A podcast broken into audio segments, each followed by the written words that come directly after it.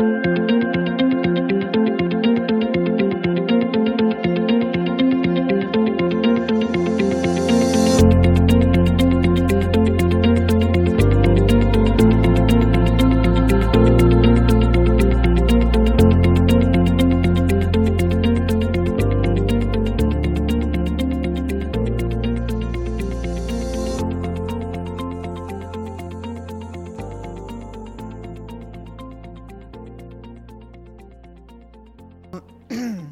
first song is Jesus Paid It All.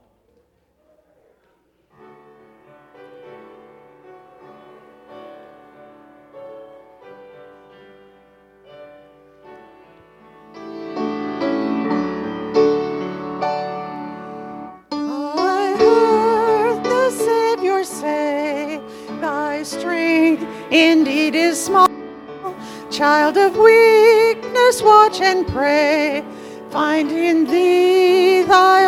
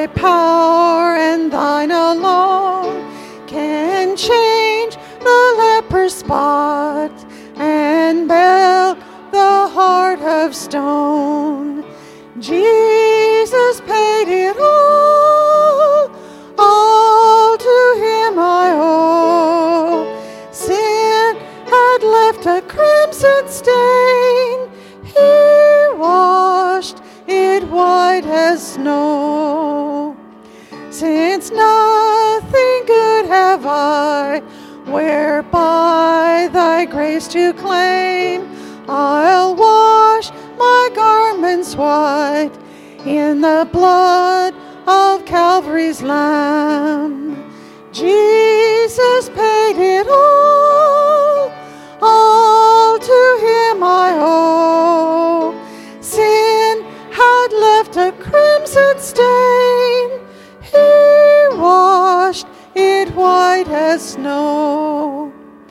And when before the throne I stand in him complete, I'll lay my trophies down, all down at Jesus' feet.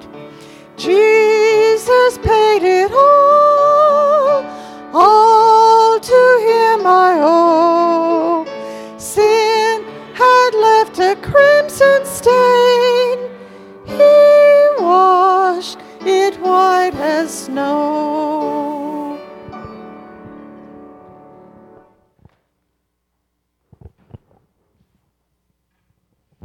Good morning. Happy Sabbath, everyone. I see some long time gone familiar faces in the audience today. Welcome, everyone who's joined us today for worship services. Uh, in the little room over here to the side, we were talking about humor and laughter and the necessary reason that we have it. You remember that the Bible tells us laughter does good like a medicine. So, uh, many of you will remember, I think, uh, John and Betty Rail. They were uh, my husband's adopted parents, and uh, they were grandparents to our children. And Betty Rail was quite a poet. And this morning, um, this is her picture. She's in my Bible. And this morning, I'm going to read you a poem that she wrote. It says, Don't forget to laugh. Some of us can identify with a couple of these next lines. When your dimples turn to wrinkles and your hair is turned to gray, and you feel like Rip Van Winkle when you rise to face the day, then you sometimes start to thinking about the things you've learned in life. Because the years ahead are shrinking, filled with happiness or strife. There are lots of troubles that can plague the human race but most will burst like bubbles with a smile upon your face. You never see the shadows when you're looking at the sun. And dark depression never grows when you're bent on having fun. So when the race is over and they write your epitaph, be sure that they remember you did not forget to laugh. I hope that you find the humor and the fun in your world this week. And remember, please keep Jesus first in your life.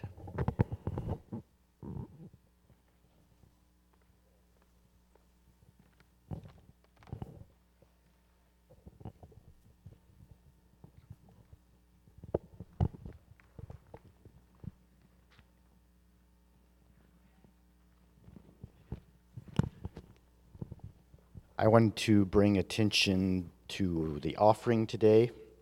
It is for Upper Columbia Conference Bible workers. A loose offering would go towards that. It helps uh, bring Bible workers the money they need to go around and preach the message of the gospel to people in this world who need it. So let's pray over that. If you have offering, there's a box over here by the door and one by the back. And um, let's pray over those offerings. Dear Heavenly Father, we thank you for the many blessings that you have bestowed upon us. Lord, we ask that you will receive this percentage that we give back to you out of love and generosity of what you have given to us. And we just ask that you will use it to your good pleasure, that the people in this world will come to know you better because of it. We thank you for all that you've done and will do for us. We pray these things in Jesus' name. Amen. It's also time for children's story, and uh, people will have money for you to bring up and put into the schoolhouse that goes to help support Christian education at Pendleton Christian School. And Auntie Martha has our story today.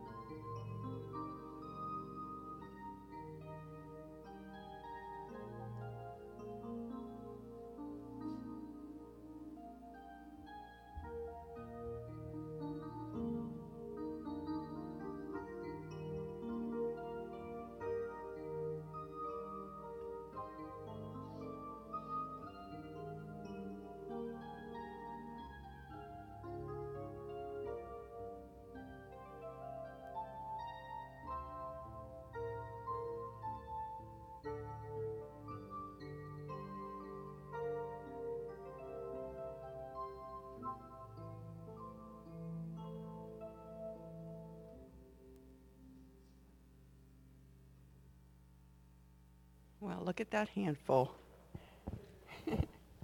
Good morning, children. Good morning. Happy Sabbath.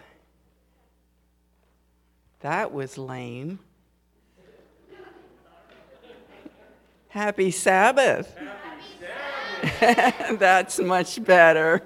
We just needed a ringleader. Some of you might know that I have been working on a building project this summer. Do you know what it is? A prison? Not hardly.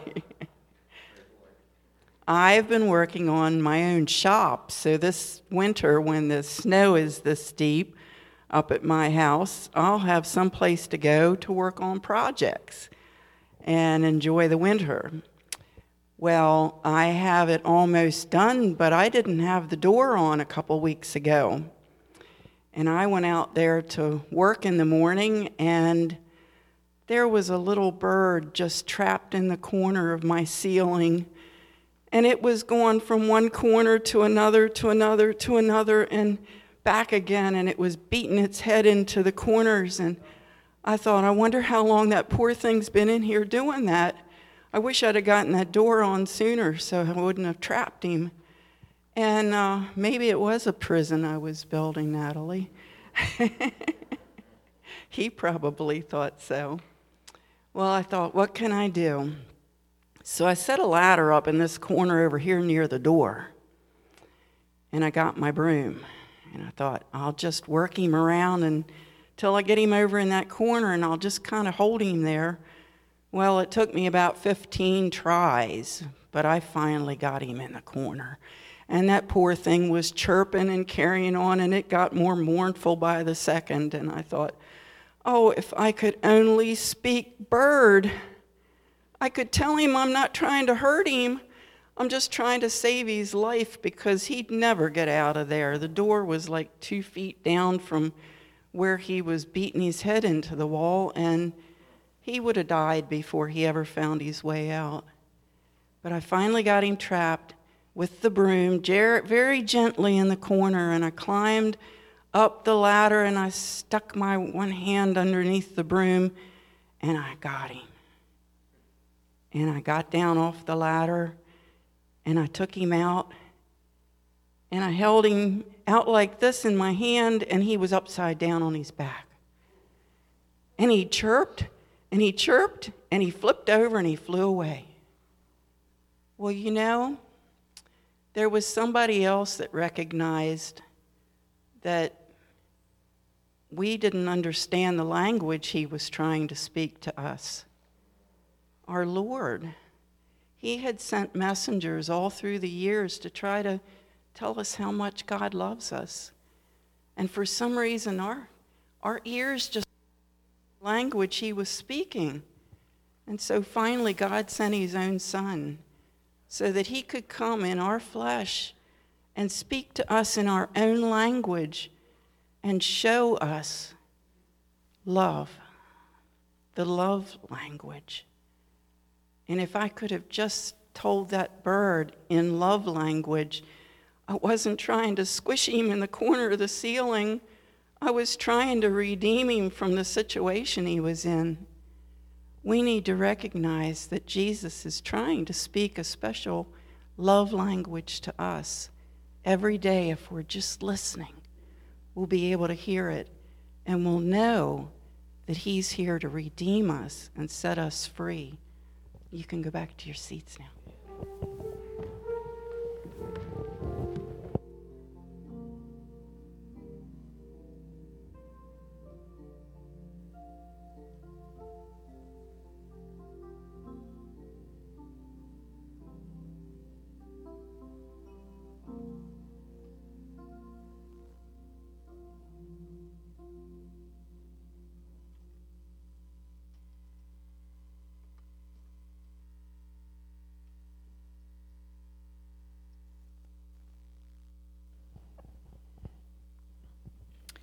Okay, our next song is Let's Just Praise the Lord, and we're going to sing it through three times because there's actually three verses hands, voice, and heart.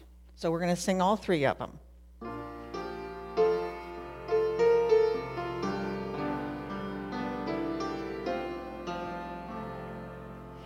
Let's just praise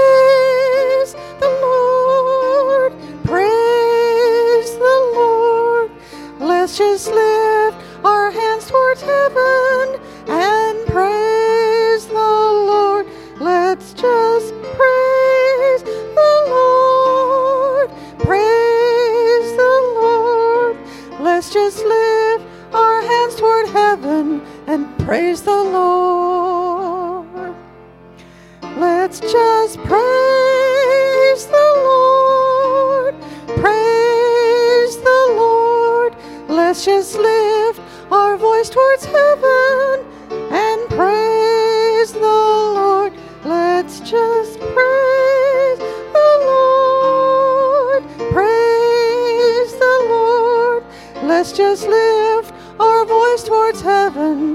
Praise the Lord.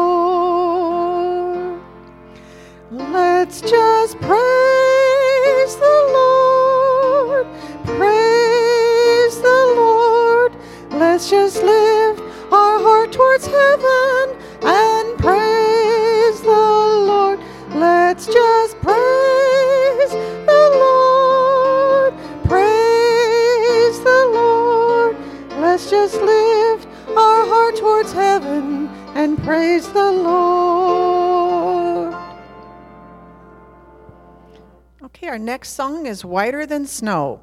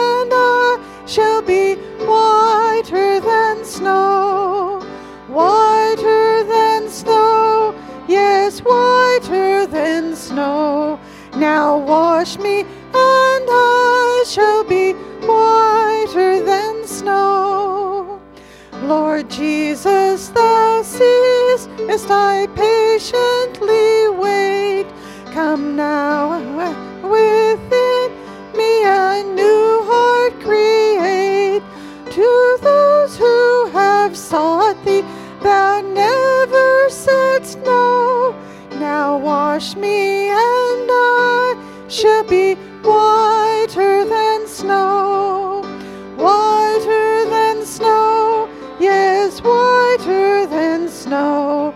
Now wash me, and I shall be whiter than snow. Okay, our prayer song is Holy Spirit, come. And if you've been doing the 40 days of prayer, that's what we've been praying every day was that the Holy Spirit come.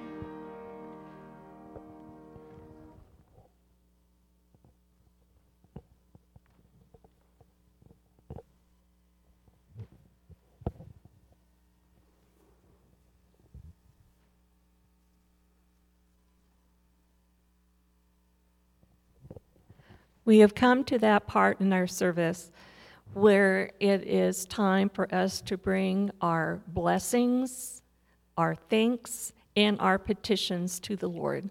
So I invite you this morning to bow with me this, uh, at this time, and we will go into the Lord's presence.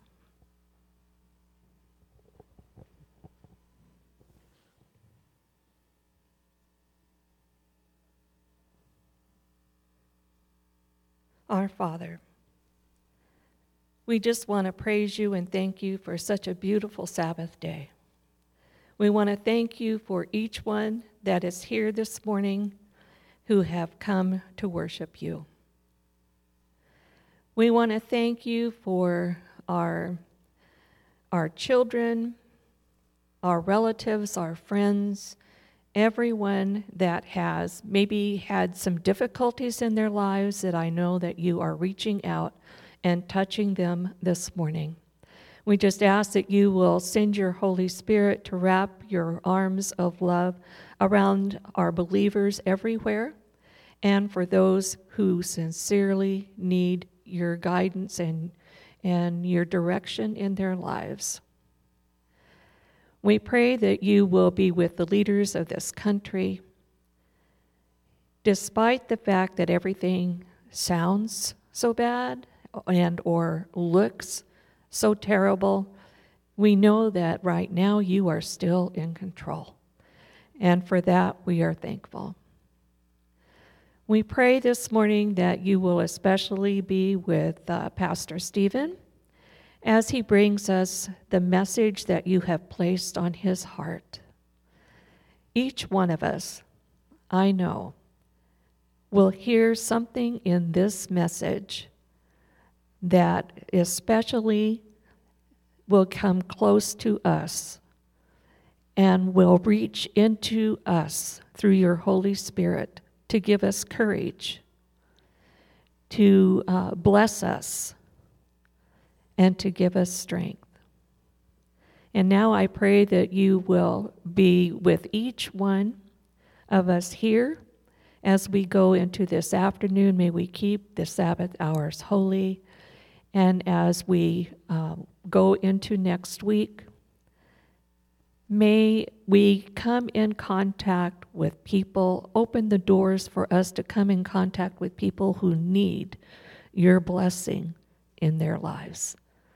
Thank you for listening and hearing our prayer this morning. Amen.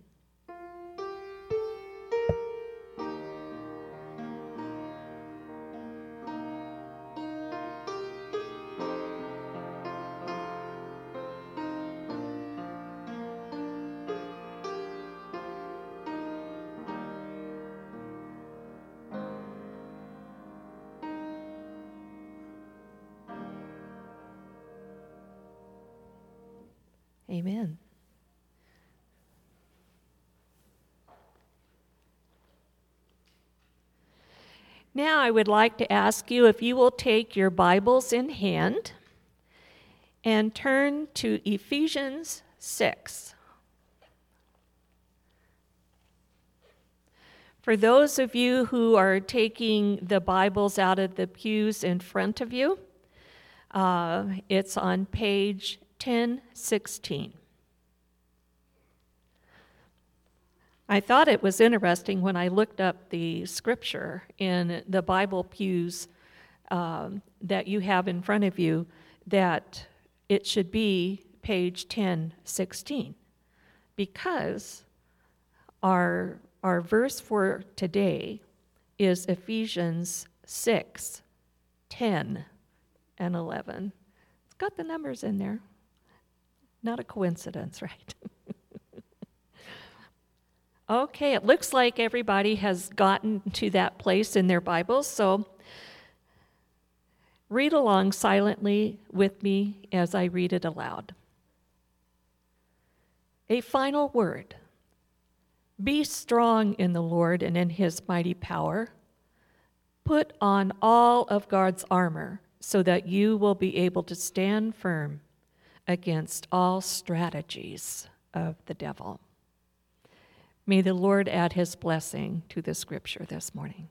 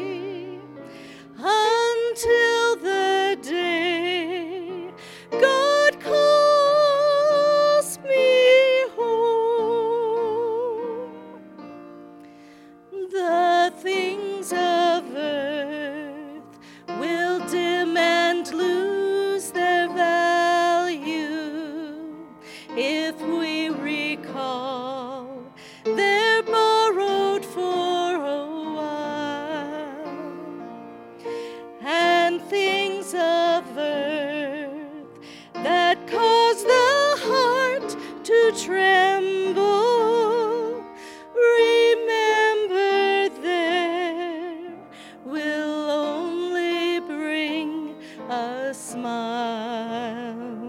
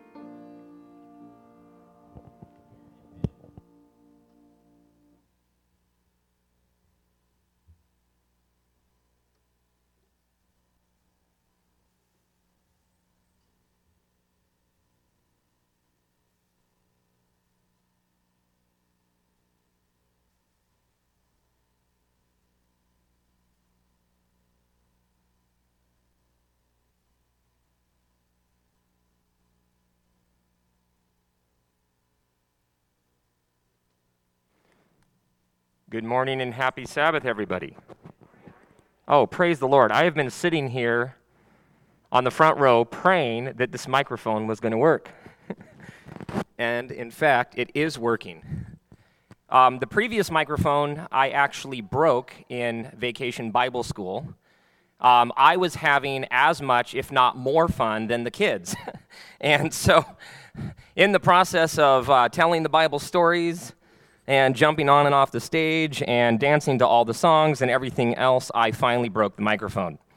But praise the Lord, we do have a backup microphone that sometimes works, and this morning it is working. And praise the Lord even more, friends, because after the microphone broke, I was sitting in my office praying. I was saying, Lord, what are we going to do? Now we need a microphone. And microphones are not cheap, especially the kind that go over your ear and that are sleek and can hardly be seen.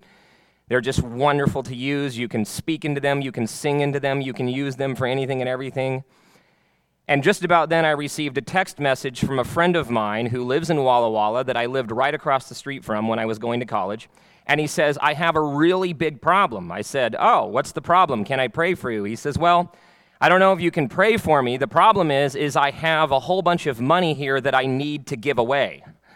I said, Praise the Lord, that's a great problem to have. And he says, What does your church need right now? I said, We need microphones. He says, How much do you need for the microphones? I told him, and he donated the entire amount. Friends, yes, isn't that great? Praise the Lord. Friends, sometimes the enemy brings strategies against us in our life that he means to stop us. from the mission that Christ has given us. But it's those very strategies of the enemy. And I just, I was thinking Judy here on the front row. Uh, when she came up and did the prayer in the scripture, she read the scripture in the New Living Translation, which instead of using the wiles of the devil, uses the strategies of the devil. And when she used that word strategies, it reminded me of another text which talks about Paul, who said that he had a thorn in the flesh. He had a strategy that Satan was bringing against him to try to stop him from the mission that God had given him. And three times he had gone to the Lord and spent most of the night praying, saying, God, you got to take this thorn out of my flesh that's stopping me from doing what you've called me to do. But there in Scripture, we actually find out that God was allowing the strategy that the enemy was using against him, the thorn in his flesh, because he realized that in Paul, that strategy of the enemy was actually creating a reality which was causing Paul to have reliance on God rather than on himself. And in that strategy of the enemy, in that thorn that he'd given Paul that was actually supposed to keep him from doing what God had called him to do, God had seen that that thorn was keeping Paul humble instead of allowing Paul to become proud. And because God realized that if Paul were to become proud, that that would actually be a worse thorn in his flesh than the one that he was suffering. Many of the theologians that actually have looked at this passage say that they think that Paul was actually asking the Lord to help him with his eyesight because he was having a hard time seeing. And if you can imagine being a, a, an evangelist to the world who's not only supposed to preach, but is also trying to keep and record the messages that God is giving him for you and I, if you can imagine trying to do that in his day by candlelight with bad eyesight, you can understand why Paul would be begging God, You got to help me keep my eyes. I can't do the mission you've called me to do if I can't see. But what God realized is that if Paul was actually kept humble, that in that humility, he would actually be able to accomplish the mission that God had given him. The very strategy of the enemy that was meant to stop him was something that kept him dependent on God and allowed him to stay humble and fulfill the calling that God had placed on his life. Friends, each and every single one of you listening here today are experiencing a thorn in the flesh. I don't know what thorn you're experiencing, but you are experiencing a thorn.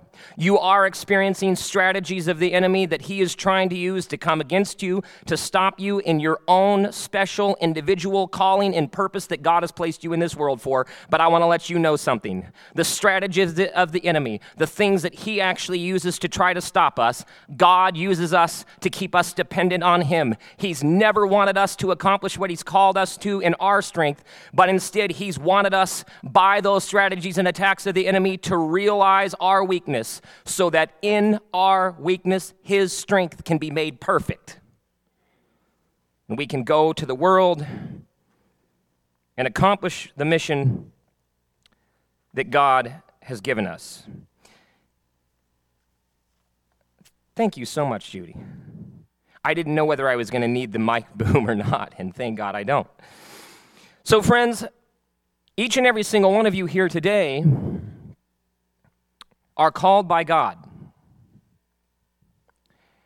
And right now, we are actually in a season of our church life where we are in the season of nominating committee. Now, I know most people hear nominating committee and they're like, oh, nominating committee. Some people say, I have to make sure that I'm not on the platform the Sabbath, that we select people from nominating committee, because if you're on the platform, you're going to get selected for nominating committee.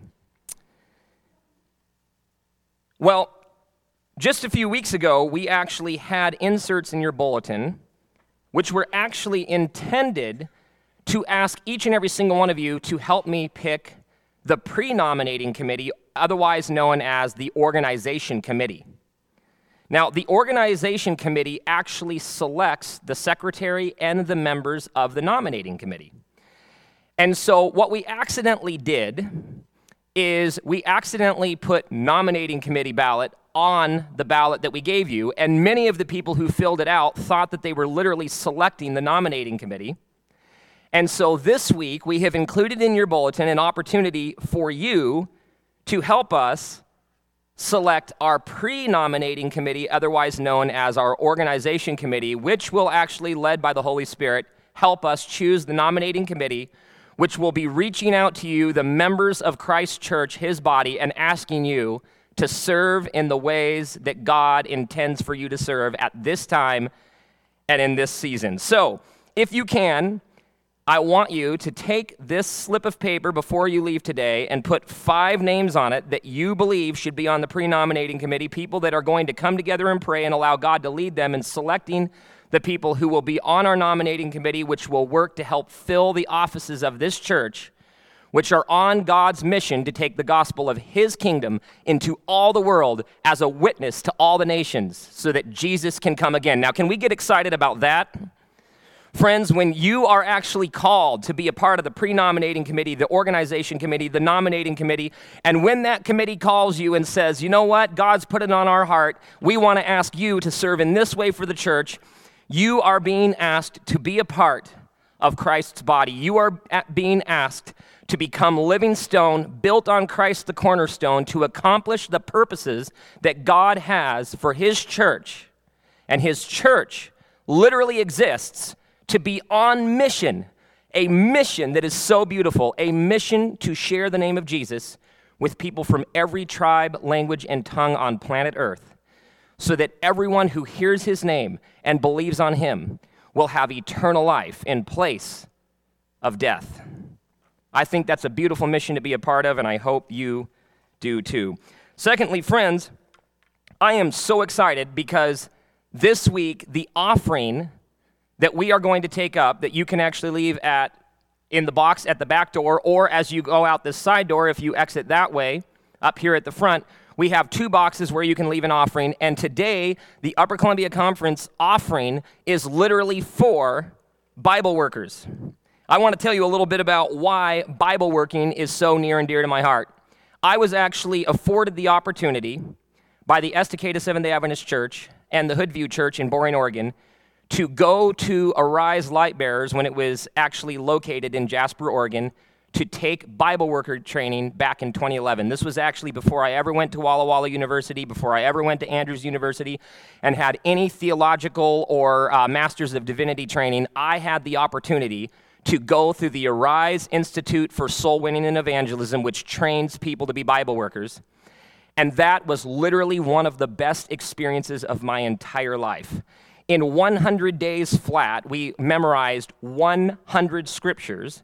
And while we were going to school there and reading books and learning the cycle of evangelism and going out into Eugene, Oregon and knocking on doors and gaining decisions for Bible studies and praying with people and doing all of this work, we were literally memorizing 100 scriptures which we could be randomly tested on at any time.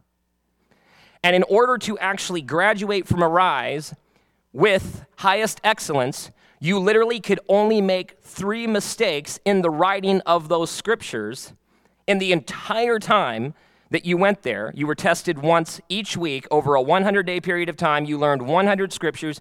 You could be randomly tested on any of them, and you were only allowed three mistakes in the entire 100 days in order to graduate with highest excellence. Can you imagine the pressure of test day? I can remember actually going up and down the mountain. There was a road that went up and down a hill that we called the mountain. It's really just a hill. It went up and down this hill right outside of Arise, and we would walk up and down the hill each day, me and my classmates, and we would memorize the texts. And friends, I just want to tell you something. Spending time in God's Word, spending time in memorizing His Word is one of the best things that you can do. Because when the enemy comes at, with you, at you with his strategies, when the enemy comes at you to try to discourage you, when the enemy does things to you to try to stop you from doing what God is calling you to do, it's in those moments that you can actually proclaim God's Word, His promises over your life, and find the strength to continue marching forward in the mission that God has given you.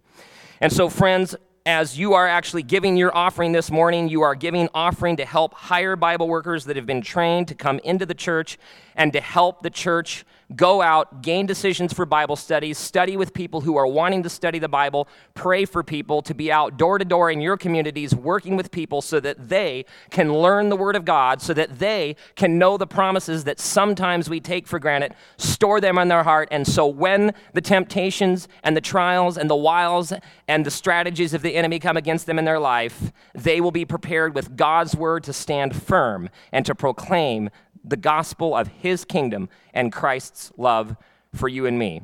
And so I talk about this and I share with you my experience as a student at Arise Lightbearers because, friends, I'm actually now working on a strategy to bring a Bible worker here to the Pendleton Adventist Church and the Pilot Rock Church District.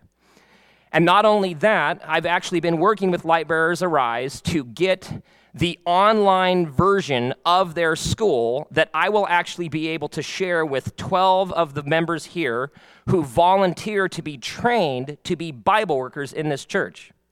And so the plan is hopefully to hire a Bible worker and then train 12 volunteers that that Bible worker can organize so that we as a team and I'm going to be on that team, will be able to go out into this community and we will be able to serve the people, meet them in their homes, study the Bible with them, pray with them, and share with them the Word of God that can lead them to Jesus Christ, who is the way, the truth, and eternal life for everyone who knows His name. So I'm very excited because I didn't even know that the offering this week was for Bible workers, but this is something that I have been talking about with my elders and my deacons and the different leaders that I'm working with, my, my office secretary, Sandra, we've been talking about our need for Bible workers and to train workers in this church and to also bring in a Bible worker that can work together with them to organize them in the mission that God has given all of us.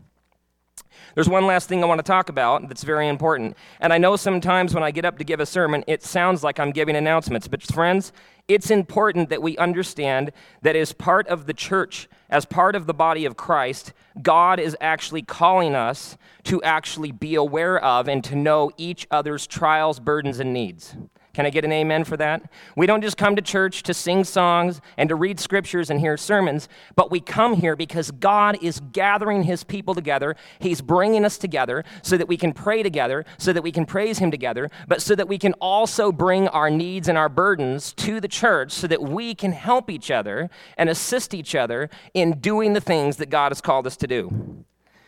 So, the last thing I'd like to talk to you about is our Worthy Student College Fund. As you'll notice, I have actually written in the bulletin a little excerpt. I'm not going to reread that to you on the Worthy Student College Fund and on the reason that I am asking you to consider making a donation to the Worthy Student College Fund. But I want to talk to you about the Worthy Student College Fund for this reason. When I was actually called to be a pastor, when God actually asked me to be a pastor, do you know what I was doing for work? Can anyone guess? Some of you probably know my testimony, so you know what I was actually doing for work. When God called me to be a pastor and I started as a volunteer pastor in Estacada, Oregon, I was doing what? Does anybody know? Washing dishes. Somebody does know. All right. I was literally washing dishes at the local Red Robin in Gresham, Oregon at Gresham Station. And so I would literally go out and I would go on Wednesday to prayer meeting and I would go on Friday down to the church and we'd get everything ready and I'd be there on Sabbath and I'd be doing all of the work for the church. And when I would get done with all of my Sabbath duties and sundown would come, the minute sundown would come Sabbath night, I would be down at the dish pit at Red Robin washing dishes. I literally spent my time working at Red Robin over the entire time that I pastored the Estacada Church so that I could afford to support myself while I was volunteering to help lead that small church, which could not afford a pastor. Friends, it's very important for us to know that whether or not we are working in full time ministry as a pastor or a Bible worker, that each and every single one of us, no matter what your occupation is, is called to be a part of God's mission to take the gospel to the world. Friends, when we actually donate to the Worthy Student College Fund, we are supporting our young people in getting an Adventist education, or we are also supporting some of our young people in meeting needs that they have, whether or not they're attending an Adventist school or a public college. We are helping them to follow God's calling on their life, to be trained to go out and work in our world. And the most beautiful thing is, is that they're not only being trained for a career, but they're also being trained to be disciples, to be missionaries, to follow Christ, and to be people that in whatever occupation they're in, in whatever people that they interact with in their daily lives, that they have a testimony about Jesus Christ and can share it with others. Isn't that beautiful? In fact, we actually know in Acts 18, verses 1 through 3, that Paul himself was not only an evangelist and a preacher, he was not only both a Roman and also a very respected Jewish Pharisee, but he was also a tent maker. That's right. When Paul went into different communities, he actually got jobs and worked in the occupation that he'd been trained to do so that he could earn money, so that he could help support himself in doing what God had called him to do. In Ephesians chapter 4, verses 11 and 12, we actually find in the Bible a passage that helps us to see that God has called all of us, no matter what gift He has given us, to be a part of the mission that He has bestowed upon his church. Check this out in Ephesians chapter 4, verses 11 and 12, it says, And he himself gave some to be apostles, some prophets, some evangelists, some pastors, and some teachers, for the equipping of the saints, for the work of the ministry, for the edifying of the body of Christ. Now, we have several college students here in this church. I think one of them is actually going to be training to be a pastor. One of them is going to be training to be a teacher. We have another one that's going to school for psychology. And we have another one that is going to school to actually learn to assist a dentist, to be a dental assistant. And I just want to let you know something. Anytime my ter- teeth are getting dirty or they're hurting, I'm really glad that I can go and see a dentist, right? In fact, we have several dental assistants that work here in this church. And I just want to let you know that whether the student is going to study to be a pastor, whether they are studying to be a teacher, whether they are studying to go into psychology and to be able to do Christian counseling, or whether they are studying to go and be a dental assistant, that each and every single one of them, no matter what their career is or the way that God ends up training them to go and make money, every single one of them also has a calling on their life to share the gospel of Jesus Christ with our world. And that's why sending our young people to be trained to do the things that God has called them to do and to be to have their relationship with Jesus Christ solidified even more is so important. And so friends, I just want you to consider giving a gift to the Worthy Student College Fund so that we can support our young people. And as many of you will read in the bulletin, it is absolutely true that without the miracles that God has done in my life, I would not be standing here today as your pastor. Because the Estacada Church not only sponsored me to go through Arise in Light Bearers for soul winning and evangelism to become a Bible worker, but the Estacada and the Hoodview Church also gave me a Worthy Student College Fund every single year. And here's the beautiful thing about our Worthy Student Funds our universities match dollar for dollar every single dollar that our churches give. And when students go and actually study to be pastors, not only is it matched by Walla Walla University, but the university church at Walla Walla matches for every single theology student that goes to Walla Walla University. And so that means that every single dollar you give to help train one of our pastors that's going to be in the mission field in the future, every dollar you give actually turns into $3 for that student and helps them to earn their degree so that they can go and do the thing that God has called them to do without suffering tons of crippling student debt. And so I just want to praise God for what He's done in my life. And I actually take the time to talk about this and encourage you to, to help our young people that are being trained in the things that God has called them to do. Because without the help that the church gave me, I would not be able to stand here today as your pastor and serve the Pendleton and Pilot Rock Church District. So thank you so much for allowing me to talk about these things with each and every single one of you. And so this morning, the sermon title is Onward Christian Soldiers. Now, it's really interesting that when we actually look at the ministry of Jesus here on this earth, Jesus actually went out and called disciples as well. And as each and every single one of you are actually called, when you come to Jesus and you, you make the decision to repent of your sin, when you turn away from the world and you turn to Jesus and you come to Him and you make the decision to be baptized in water, you're not just making the decision to be baptized for Jesus to forgive you of your sins. and to give you eternal life, but you're literally making the decision to lay down your life so that God, through the Holy Spirit, can live in you. You are making the decision to become one of Jesus' disciples. And it's really interesting because if you actually look at the demographic in Jesus' day, you see that some were actually chosen by the religious leaders to go to the synagogues to be trained to be a Pharisee, to be a Sadducee, and some of them even went off to live out in the middle of the wilderness to study to become Essenes because they were even more theologically conservative than the Pharisees themselves. But what's interesting when we look at the ministry of Jesus is that Jesus called people from many different backgrounds who worked in many different trades. Jesus called people that none of the religious leaders of that day would have ever chosen. How do I know this? Well, if you actually look at the professions of all of the different disciples, you find out the kind of people that Jesus was choosing to call as his disciples to help him in the mission of proclaiming the gospel into all the world as a witness to all the people on planet Earth. Check this out. You had fishermen, yes, Andrew, Peter, James, and John, the sons of Zebedee, Zebedee, all worked as fishermen. You can find that in Matthew chapter 4, 18 through 22. Jesus literally called people who were fishermen. And to be a fisherman, while it was a very needed trade, people needed the fish that these people were catching to be able to actually sustain their diet and survive. But being a fisherman was not a career that your religious leaders would come and say, Hey, uh, can you guys come out of your boat and come down to the synagogue and we're going to train you guys to be the religious leaders of all the Jews? That's not the, that's not the job that you had to get called. And so Jesus went out and called Andrew, Peter, James, and John to be his disciples, to follow him, and to proclaim the gospel to the world, and they were fishermen. Nobody would have chosen them. We also see that Jesus chose Matthew, also called Levi, a tax collector. We also see that Jesus actually kept company with Zacchaeus, who was a tax collector. He went and ate in his house. Did you know that Jewish people would not be seen dead actually hanging out with a tax collector? Tax collectors were hated. They were considered traitors because they were working for Rome, which was the kingdom that was actually oppressing the Jewish people. Jesus called somebody that nobody would have called a tax collector. But it gets even crazier. Jesus also called Simon a zealot. Now, being a zealot is not even really a profession. Zealots engaged in political anarchy, attempting to overthrow the Roman government. Simon may have been a revolutionary, a politician of some kind, and when he joined Jesus, he remained very zealous in his views. Jesus was calling a zealot, somebody who was trying to cause trouble and overthrow the Roman government.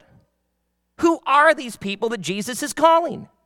Ah, it gets crazier though. Check this out.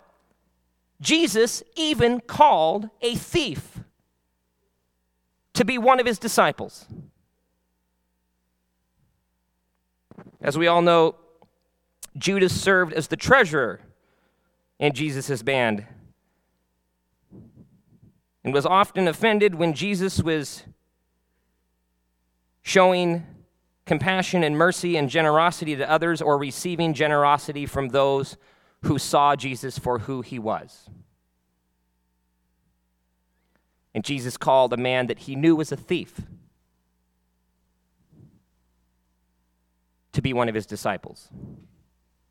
Now, the Bible doesn't actually tell us what the professions of the other disciples were. But I think the point that I'm making is clear. Jesus calls people to serve him that many of us would never call ourselves. And friends, that's good news for each and every single one of us that are here today. You see, because Jesus calls us not because of who we are, not because of what we do or what we've done, but Jesus calls us because of who he is. You see, he knows all about us. He knows what our professions are. He knows what our character traits are that are seen as strengths. He knows about our weaknesses. He knows about the things that we do well, and he also sees our flaws, and yet he calls. I'll never forget when God called me. I was an eight year old little boy. At the time, I didn't know about the things that were going to happen in the future of my life. Maybe at eight years old, I felt qualified to be a world evangelist. I felt called to do what I saw my father doing all the time preaching and singing and teaching people about Jesus. At eight years old, when I felt the calling for the first time, I felt qualified for the call. But as life went on, at 12 when my parents got divorced, at 19 when I attempted suicide, at 24 when Jesus called again, I found myself homeless sleeping at a bus stop. I no longer felt called. You see, the strategies of the enemy against my life had brought me to a place where I felt broken and weak and hopeless and useless. And when Jesus called me at 24 years old, sleeping in a bus stop, I said, You're calling me? You want me? You want the thief? You want the fisherman? You want the ze- you want the messed up? You want the broken? Are you kidding me? Why would you ever pick me? I don't have anything to offer you. Oh, I know, Stephen. I know you don't have anything to offer me. But I'm not calling you because of what you have. I'm not calling you because of what you currently do or what you've done. I'm not calling you because of your gifts. I'm calling you because of who I am and what I have for you, because it's in your weakness that my strength can be seen. It's in your brokenness that my light can shine. It's, it's in the ways that everyone's going to look at what I do in your life and what I do through you and what I speak through you to the world. It's those things that are going to teach people to believe in me and not in you. And you had to come to this place where you felt broken and humbled and down and low so that my strength could be made perfect in your weakness and you could be used to do what I've called you to do. How many of us here today?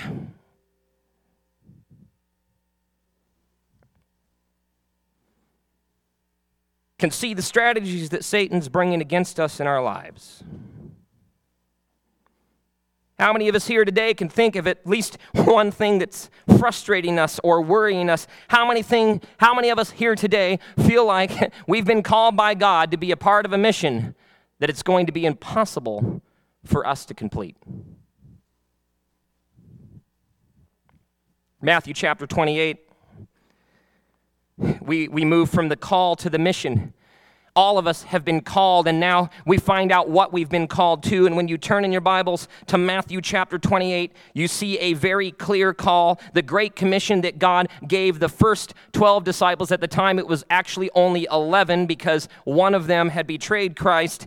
But friends, look here, the great commission that Christ gave to his disciples and realize that, that as people who have chosen to follow Jesus, you are also disciples and that this mission is for you. But don't take my word for it, take God's word for it. Let's take a look at it. Matthew chapter 28, starting in verse 16, we find the Great Commission, and it says, starting in verse 16 of Matthew 28. Then the eleven disciples went away into Galilee to the mountain which Jesus had appointed for them. When they saw him, they worshiped him, but some still doubted. I love that they put that there. Because, friends, when we see Jesus, when we hear his call, many of us, we worship him, but we still doubt. And this isn't just true for the members of the church, but this is true for me. There are moments and times in my life when I'm going up against things, when I'm suffering trials, when I'm having sicknesses in my body, when I'm going through financial crisis, when I see the loved ones around me that I care about most struggling through things in this world that I'm like, yeah, God, I see you. Yeah, I know you're there. Jesus, I know you're on the throne. I know that you you came to life on the third day after giving your life for me, but God, sometimes I still doubt. Sometimes we can see Jesus working in our life, or we can remember the ways that He's worked in our life in the past. But when we come to that trial, when we come to that moment when we're being tested, when we see that strategy of the devil coming against us, when we're in the middle of the war that we're all facing as Christian soldiers in this world, we doubt. Am I the only one here today that, that finds yourself doubting in that moment of crisis that's come against you? Let's go on. And, and Jesus came and spoke to them. You know what I love about Jesus? He's speaking to these disciples knowing that they actually doubt that it's even him. okay, it looks like Jesus. I'm pretty sure we saw him crucified and put to death, but, you know, and we've had him appear to us several times over the last 40 days, but, you know, is it really Jesus? I don't know.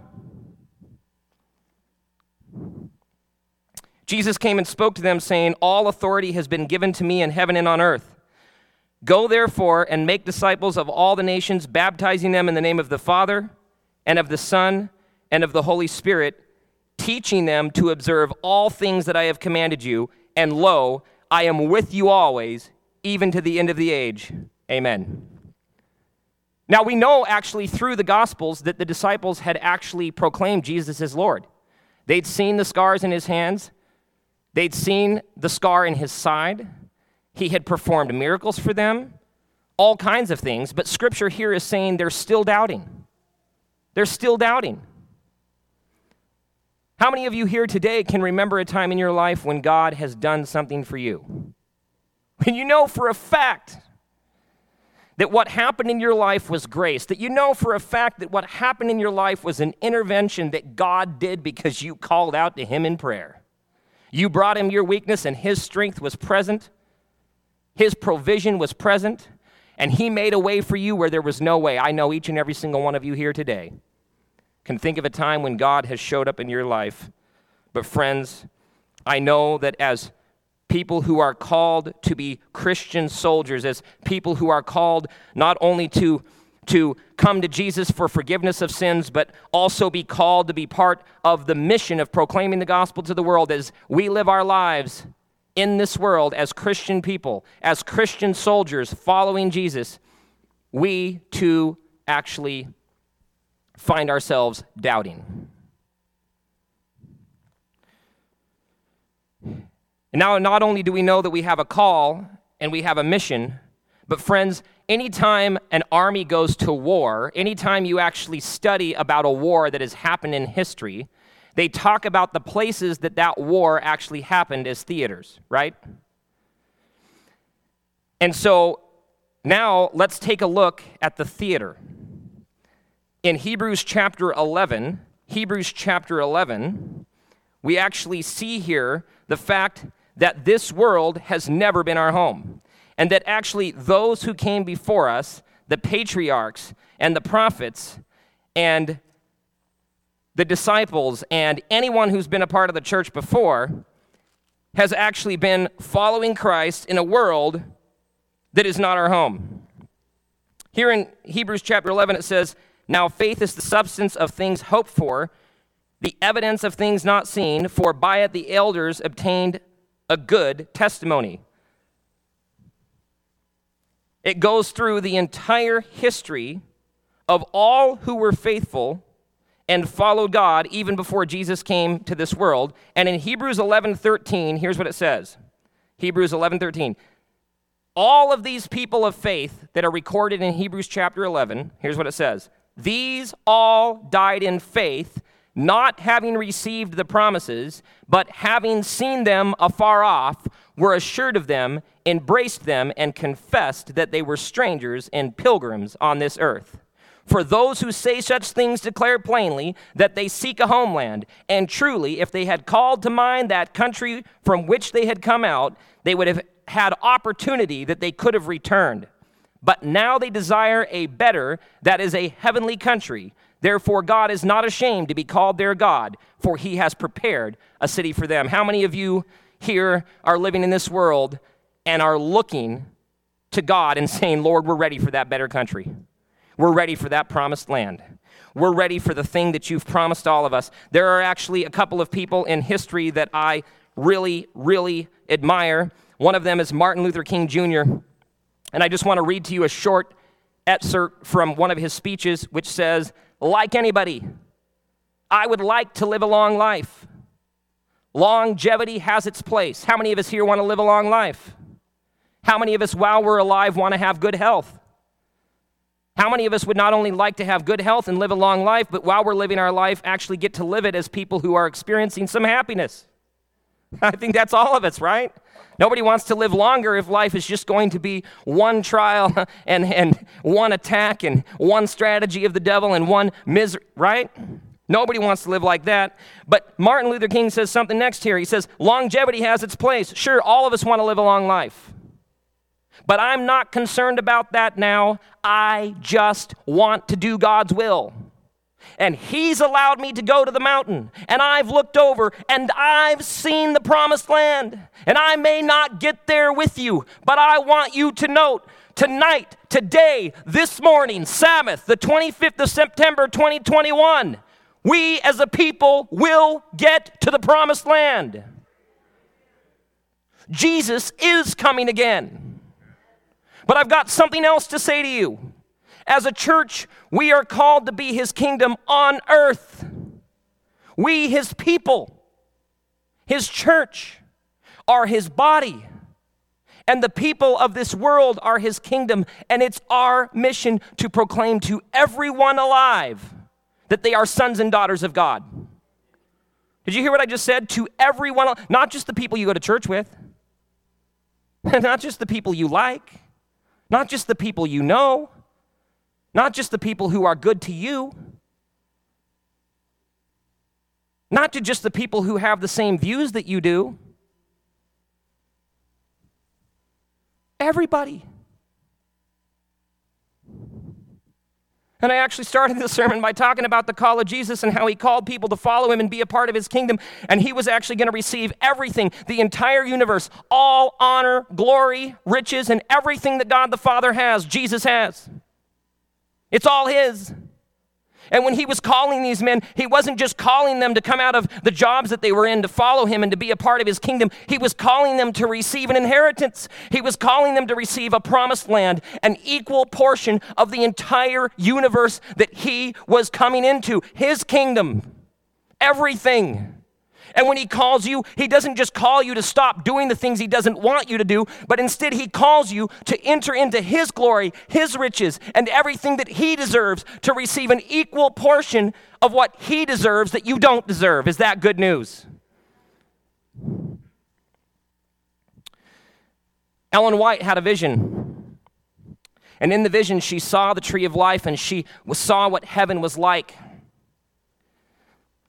And friends, I just got to be honest with you. I relate to her words here that I'm going to share with you.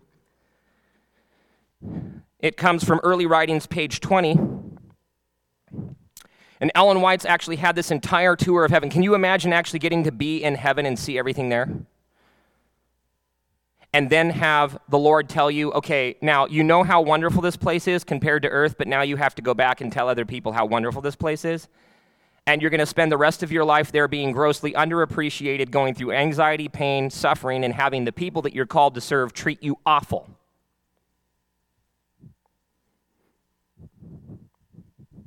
But I'm asking you to do it because they're my children.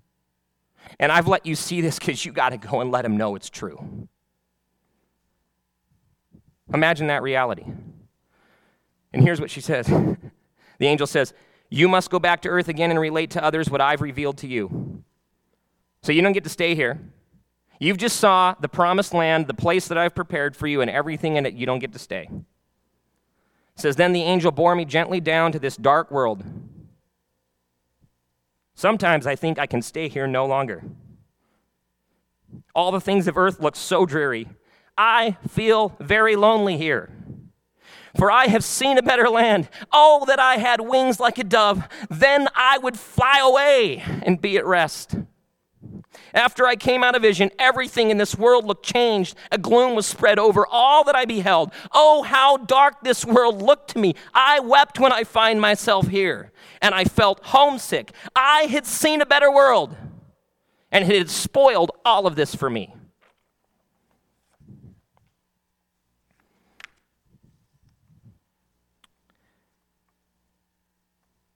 Sometimes people are confused because, as a person who has a calling on my life,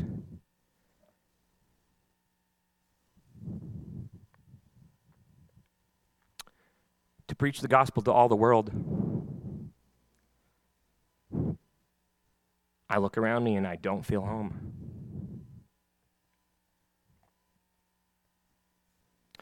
And if you're anything like me, when you make a decision to accept the call and become a part of the mission and you're following Jesus, this world is sometimes really lonely. I've had people tell me, Pastor, you're not supposed to tell people that you feel lonely. You're just supposed to have it all together. Pastor, you're not supposed to let people know when you're having health problems. No, no, no, no. You, you know, you just, you're supposed to be strong, right? You got to be up here. I reject that. I'm just going to be very honest with you. Over the last week, I was having some health concerns. I started getting weird heart palpitations, started feeling kind of funny. Here I am, I'm, I'm trying to go a million miles an hour on the mission that God has given me for Pendleton Pilot Rock in this world, and then suddenly I just don't feel myself and I can't do my job.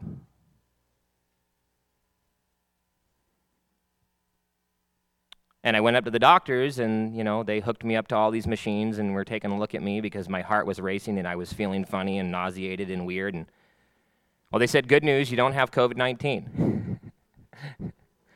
they said, "Here's some more good news. Um, also, your heart is really strong, and so I don't know if it's good news or bad news for you, but you're probably going to be here till you're 120."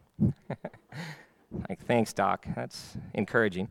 Um, and he says, "So here's the thing." You're stressed out.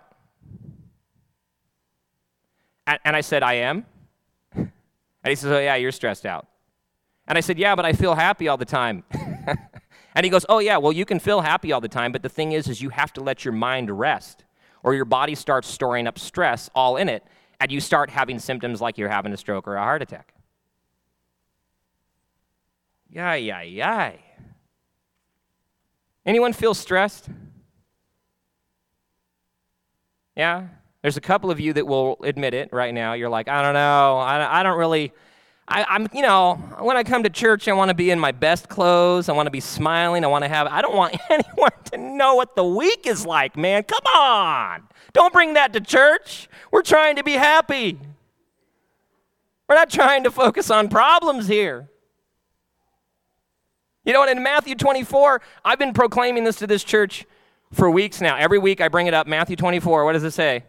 What's in Matthew 24? Does anyone in this church know what's in Matthew 24? Please tell me. What do we find there? In Matthew 24, we see the signs of the end and the time of trouble. And it's so funny the way that like this is actually shared in Matthew 24 because he's like, hey, guess what? There's going to be wars and rumors of wars, and there might be some plagues and pandemics and other stuff. But don't worry about that stuff. That's the easy stuff. And you're like, wait, what? Oh, yeah, no, it gets worse than that. And then you're like, I am not comforted by this picture, Lord. right? This is not good. He says, Oh, no, it gets worse than that. He says, when it gets really bad is when actually human beings have no more love in their heart and their hearts go completely cold and they no longer love each other. You think the natural catastrophes and the wars and the rumors of the wars and all of the fight and everything that you see going on and the plagues and the pandemics and all that, you think that's bad? Oh, no, no, no, no, no. It gets worse because there's coming a time that the world will actually have the Holy Spirit withdrawn from it. And those who do not have the oil in their lamp, those who do not have the love of God in their heart, those who have actually been seeking to save their own lives by the strategies of men in this world will actually find themselves alone in a world full of darkness with a heart that is cold and they won't know what to do to solve it, and they will actually do all of the things that make it worse rather than doing the thing that would make it better, and that's allow the Holy Spirit of God to dwell in our hearts so His law of love can be pro- proclaimed through the darkness, the light of Jesus Christ to the world. That's the hope we have. That's the only hope we have. And so, you know, the temptation that Jesus faced, the temptation that you and I face, Hebrews 4:15 says that Jesus was tried and tempted in every single way that you and I have ever been tried or tempted. You know what I love about Jesus? Jesus was fully divine, son of God, up in heaven, never had to, came to come to this world, and he chose to become human. He chose to come down. He chose to go through the trials, the persecutions, the suffering, and everything else, just so that he could relate to you and me. Jesus chose to come down and be fully divine and fully human so that he could be tempted in every way we are, tried in every way we are, and hurt in every way we've ever been hurt and more. Just so that he would know exactly what you and I are going through. Isn't that beautiful? That's the kind of God I want to serve. And in Matthew chapter 4, 8 through 10, we see in the temptations of Jesus, speaking of the fact that he was tempted in every way we do, we see a temptation that Jesus was tempted with that many of us fall for. Here was the temptation Jesus was taken up to the very pinnacle of the temple and he was shown the kingdoms of the world and all of their splendor and their glory and their riches and their power and their politics and everything else that come along with it. And the devil said to Jesus, What did he say? He said, If you'll bow down and worship me, I will give it all to you. What did Jesus say? Get thee behind me, Satan, and then what? The Word of God teaches that we should worship who? Let me spell out for you what this temptation is really all about. The devil was actually asking Jesus to try to fulfill the mission of his Father's kingdom through the strategies of the kingdoms of this world. You, could have all the riches and the wealth and the stuff. You could be great and powerful. You could be the king of every kingdom on earth. You could have all the wealth, the form, the fame, and the fortune, and everything that comes with it. You could be in charge. And you see the same, the same temptation is actually happening to each of us. But here's the thing we've never been offered all of the kingdoms. We're just offered to be, you know, part of maybe one of the kingdoms or two if you have dual citizenship, right? And if you actually follow, you know, the if you follow the rules, you can be happy and have stuff, right? If you do everything according to the ways of men and to man's wisdom and everything else, then you can ha- be happy in this life and get rich and have power, right? And, and things can go well until you die.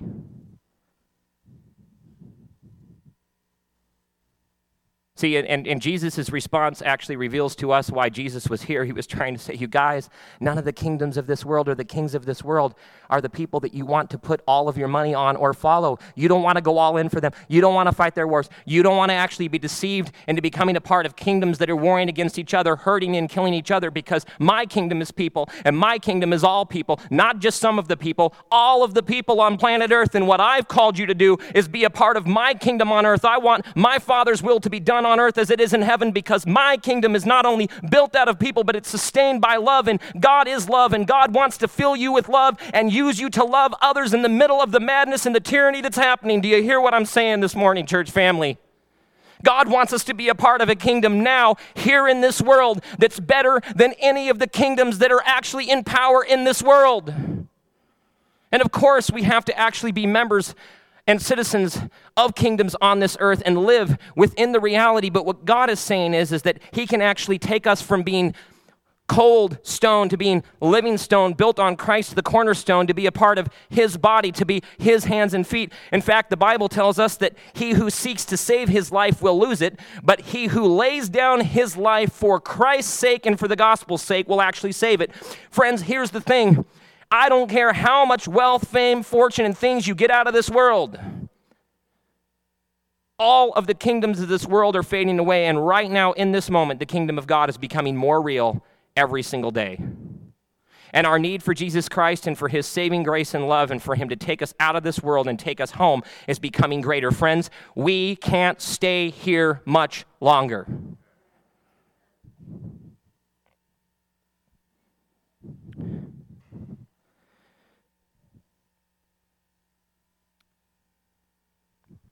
So, what's the answer? Jesus came up with a battle plan. Matthew chapter 16, 21 through 28 actually tells us about Jesus' battle plan. I'm not going to go into all of it, I'm just going to tell you about it. You can go to Matthew chapter 16, 21 to 28 and look at it yourself, write it down, look at it later. But here we actually see the account of Jesus telling his disciples that, hey, you know what? Not too long from now, I'm going to go and give my life on Calvary's tree. Yeah, I'm actually going to die soon. And, and one of the disciples, Peter, who actually likes to vocalize the fact that he's not really happy with Jesus' plan because they all kind of have a different plan. Like, no, no, no, no, Jesus, you came here to set up a kingdom in this world so that we could have all the riches and the stuff in the world and that we could lord it over everyone else that we picked the right God, right? Like you, you didn't come here to die. That's not, that's not according to our plan. What, what we're wanting is we want to get rid of Roman oppression and we want Jerusalem to be greater than it's ever. We want Israel to be the most powerful kingdom on earth and we want to brag to everybody else that because we have the right God, we've got the power and we've got a really big wall built around it and none of you get to come in. You dirty Samaritans, tax collectors, prostitutes, all you bad. No, you, you stay out. The bad people, they don't get to come in. Just us. We're God's chosen people, right?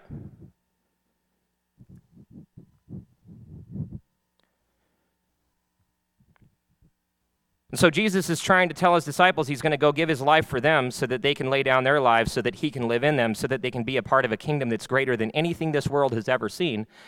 And Peter's like, no, no, no, no, no, no, you're not going to go die. Forget that. That's not happening. And Jesus looks at him and says, Get thee behind me, Satan. You know why? Because Peter was actually falling for the temptation that Jesus didn't in the wilderness. He was like, no, no, no, no. We, the disciples, we've been talking about who's going to be the greatest in your kingdom. You know, you're going to come in and defeat the enemy, and then we're going to be great. Right? We're going to have it all. Jesus is like, no, no, no, no, I didn't come for that. I actually came to die because I don't want just Israel to know that one true God. I want the whole world to know me. I want the whole world to know that God is love and that I actually designed you and created you to live forever. I didn't design you to be sick and to die. I didn't design you for wars and rumors of wars. I didn't design you to go through earthquakes and pandemics and, and trials and, and struggles and to, to try to fight each other and kill. I don't want you to do that anymore. I'm coming to die so that all can live. I'm coming for something better than this world can offer. Isn't that why we're following Jesus?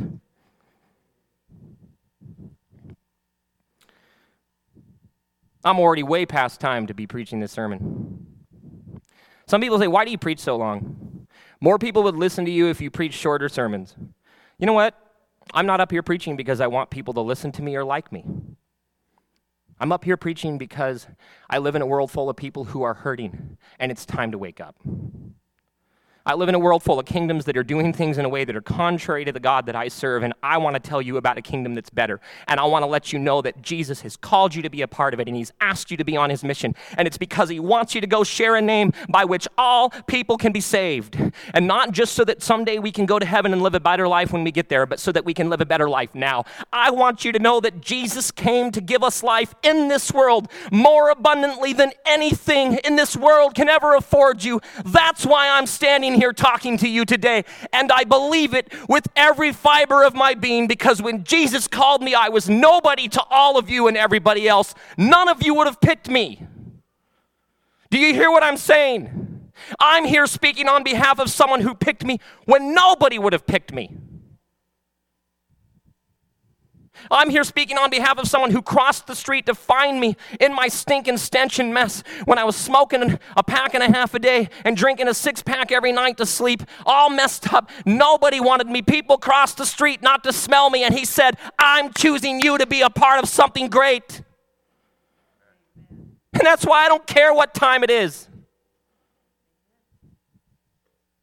What I care about is, is that I'm speaking to people that don't have any hope in the kingdoms of this world, but you have all of the hope in the kingdom of Jesus Christ because He's a king that came and died. He's a king that gave His life so that you can live and not just live, but live a life more abundantly than you could ever live without Him. And here's the best reason why to choose Him because when you actually accept the call, He not only blesses you, but He gives you a message that's a blessing to every single person who hears it because I've got news for you. If Jesus doesn't come soon, we're all going to die. And the only hope we have is that we serve a king whose war strategy was to die for us so that he would have the right to call our names after we've been put to sleep. Oh, it's good news that the lamb slain before the foundation of the world has the power to unseal the seven seals on the scroll and open that scroll of life and read your name because he's coming to call you. And when he calls you, you're going home to be with a king who didn't come and ask you to fight a war for him, but fought the war for you so that you could be one of his Christian soldiers marching through this message, through this world with a message of peace, with a message of hope, with a message of truth. I just want to mention one other thing Ephesians chapter 6, 10 through 11. If I don't preach this, then I didn't do what God told me to do today. God told me I got to come here and tell you about an armor. He said, Stephen, you got to go and tell them about an armor, and you got to point something out about this armor to the people sitting in the Pendleton Pilot Rock Church District. Stephen, you got to go tell people about an armor. You got to tell them about the armor of God because the people in this world right now need the armor of God. In fact, the people of this world have always needed the armor of God. Let me tell you what the armor of God is. It says, Finally, my brethren, finally. Paul is coming to the end of his message to the church in Ephesus, and he says, Finally, my brethren, be strong in the Lord and the power of his might. Does it say be strong in your own money, in your good health? Does it say make sure that you're connected to the right political party within your kingdom so that you can, like, you know, get good stuff for my kingdom? No, no, it doesn't. No. Be strong in the Lord and the power of his might. Put on the whole armor of God that you may be able to stand against the wiles, against the strategies of the devil. Thank you very much, Judy, for reading the scripture from the version of the Bible that you did. For we do not wrestle against flesh and blood. Oh, look, look at your neighbor and say, You're not my enemy. No, no, really, seriously, look at your neighbor and say, You're not my enemy. Okay, now look at your other neighbor because your other neighbor is also not your enemy.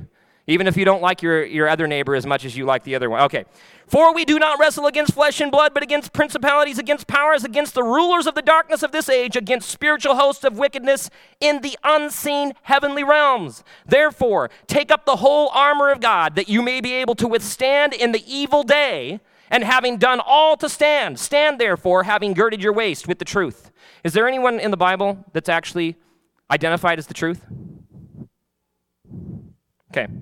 So Jesus is the truth, right?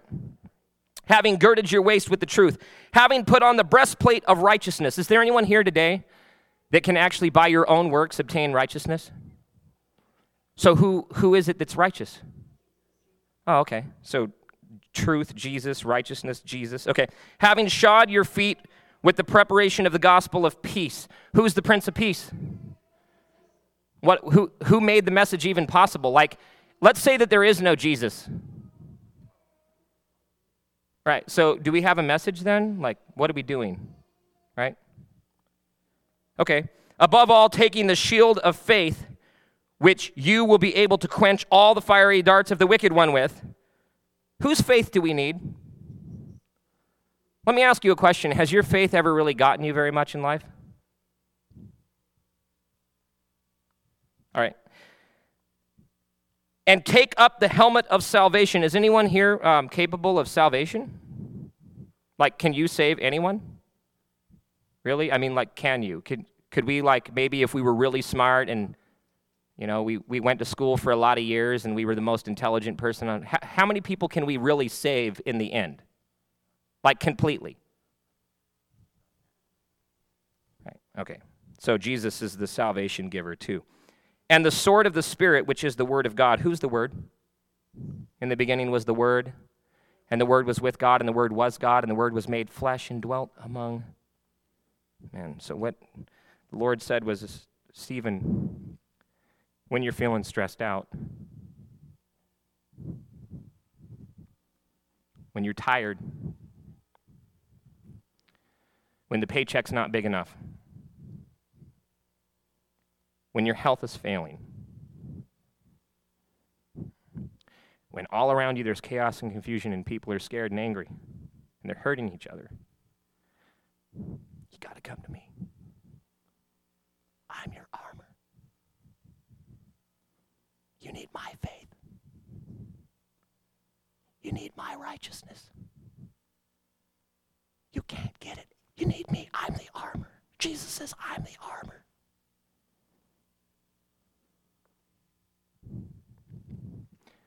Called my mom the other day because I went to the doctor and they did all the tests. They said there's nothing wrong with you, and I was not feeling like there was nothing wrong. And you guys know how that is when you're, you're like, Oh, oh, that's nice. There's nothing wrong with me. Yeah, the, actually, there is. You just don't know what it is. I, all right, I'm going to go home. So, what I do when things are not going right is I call mom. right? because she is the one person on planet Earth I know I can call, and she's not going to judge me for what I tell her. I can tell her anything, and she's going to be like, Son, I love you.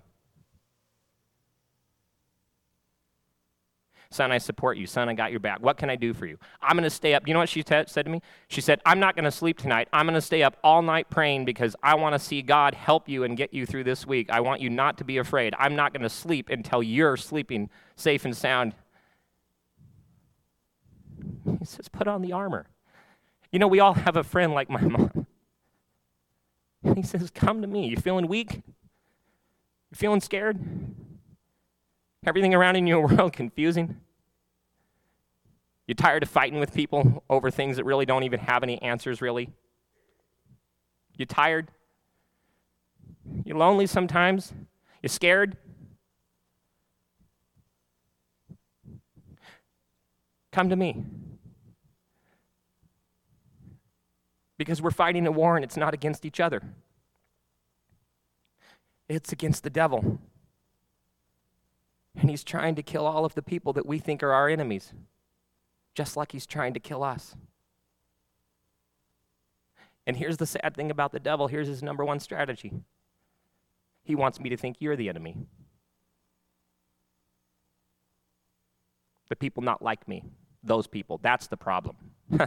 we just get, if we get rid of them, if we could just get rid of those people, then the problem would be solved.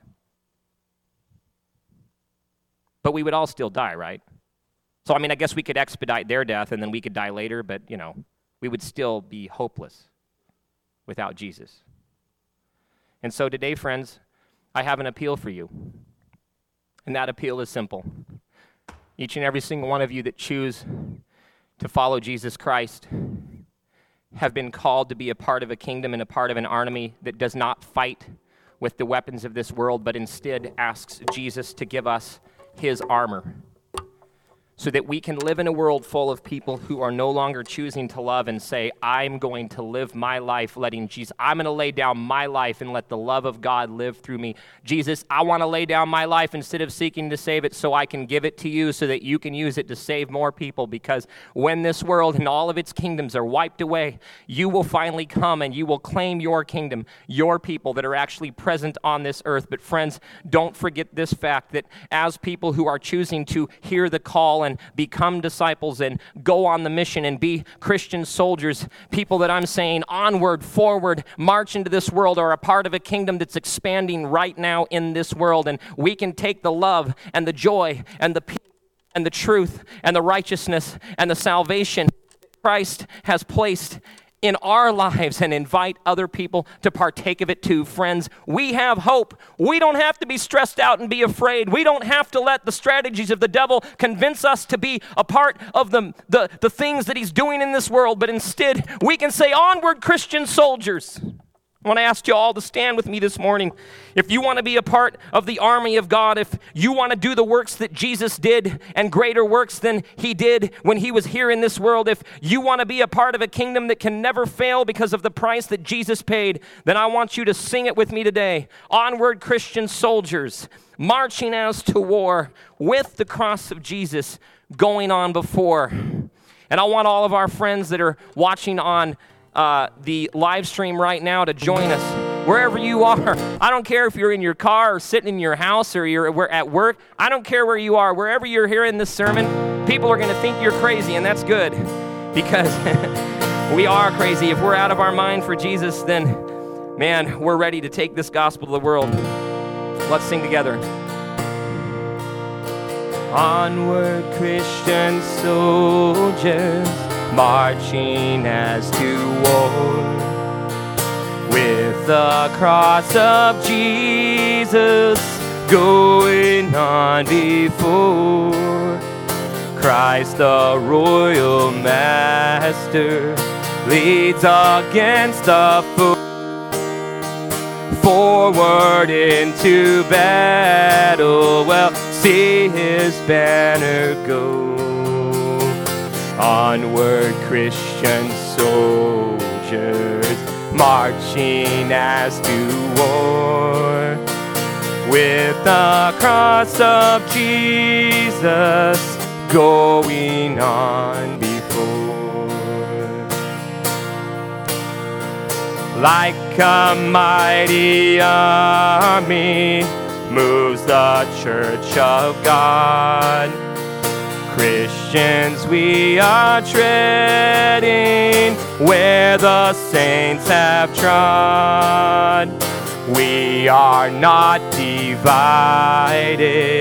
all one body we, one in hope and doctrine, one in charity.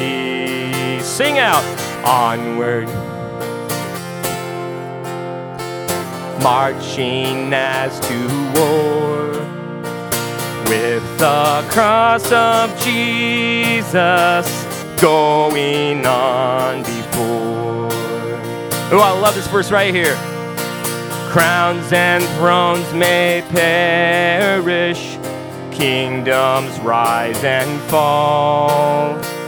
But the church of Jesus constant will remain.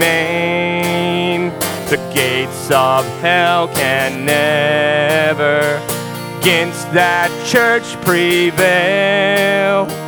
We have Christ's own promise, and Jesus never fails. Sing out, onward. Marching as to war with the cross of Jesus going on before. One last verse, here we go. Onward then, ye people, join our happy throng. Blend with ours your voices in our triumph song. Glory, God, and honor unto Christ the King. This through countless ages, both men and angels sing. Sing together. Onward, Christian soldiers, marching as to war with the cross of Jesus going on before. One last time. Onward, Christian soldiers, marching as to war.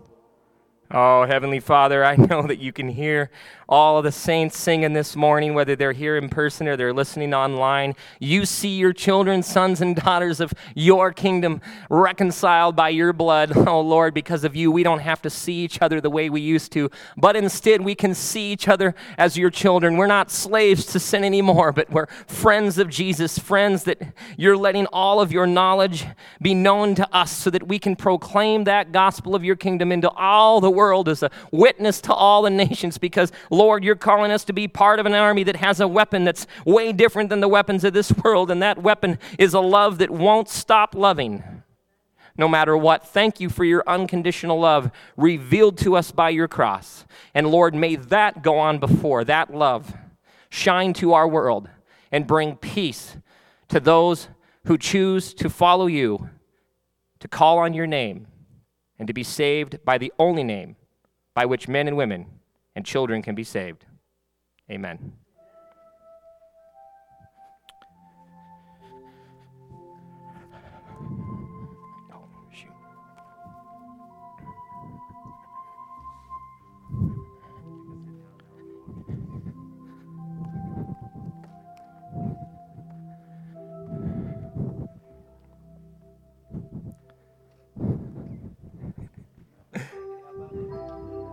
Love you, brother. Happy Sabbath, brother. Isn't it good news we're on the same side?